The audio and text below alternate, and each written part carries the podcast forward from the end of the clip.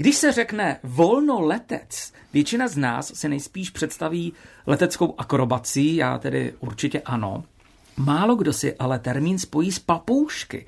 A volnoletectví je totiž způsob chovu a výcviku papoušků v zajetí. Vše objasní kouč a mentor Marian Jelínek, který je, a to už jsme říkali minule sám, no já říkám velkým, vy říkáte nevelkým chovatelem papoušku, máte 11 párů. Mariane, dobré odpoledne. Hezký celý den. Já tohle to jsem slyšel vždycky o dravcích. Mám i některé známé, dravec je nádherná věc, papoušek také. Takže jinak, posluchači dvojky určitě si umí představit, jak se cvičí dravec. To už někde viděli na hradě jak se cvičí papoušek, že vám neulítne? No, ve své podstatě je to velmi podobné. To znamená, od dětství s ním chodíte eh, takzvaně lítat, proto se jim říkají volnoletci. A nejdřív chodíte do nějakých tělocvičen, hal, proto třeba tenisové haly v zimě nafukovací Aha. jsou velmi příhodné proto, protože když tam máte tři kurty vedle sebe, ten prostor je veliký, takže tam se scházíme. A eh, je to speciální výcvik, který je od mládí, od toho papouška, od dětství, respektive respektive od vylíhnutí ručně se dokrmí ten papoušek, to znamená, on se na vás velmi jaksi e, zafixuje a dokonce ho vás má v uvozovkách jako partnera, to znamená e, samci většinou tíhnou k ženám, samice většinou tíhnou mm-hmm. k mužům a potom samozřejmě eh, přichází ty dny, kdy trošičku trnete, protože ze začátku to může končit tak, že samozřejmě někde na vedlejším stromě se usadí a teď vy tři, čtyři hodiny ho přemlouváte, aby slítnul dolů a tak dále a tak dále. Já úplně s tím zkušenosti nemám, mám zkušenosti s volnoletectvím, mám jednoho, ale v halách. Neodvážil jsem se jít prostě ven, protože vím, že se to dost často stává, dejme tomu 10%, že ten papoušek vám ulítne. Já mám hodně kamarádů hasičů a jak vy říkáte, on tam vydrží dokonce několik hodin sedět. I dnů. Oni se tam vyšplhají, on jim pak ulítne, jo? to většinou tak. Ale ty zásahy existují.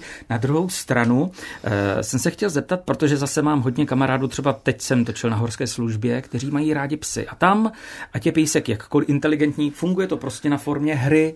I když někoho vyhrabává ze sněhu, on vlastně si myslí, ano. že si s ním bude hrát ano. ta hračka. E, na druhou stranu papoušek se říká, že je velmi inteligentní, ano. tak dá se také ošálit hrou.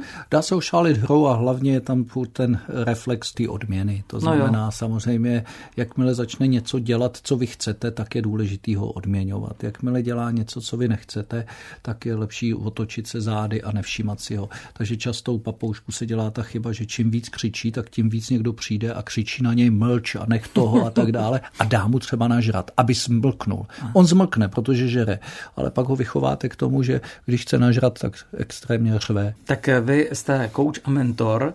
Eh, tady na jedné straně cvičíte papoušky, na druhé straně cvičíte lidi.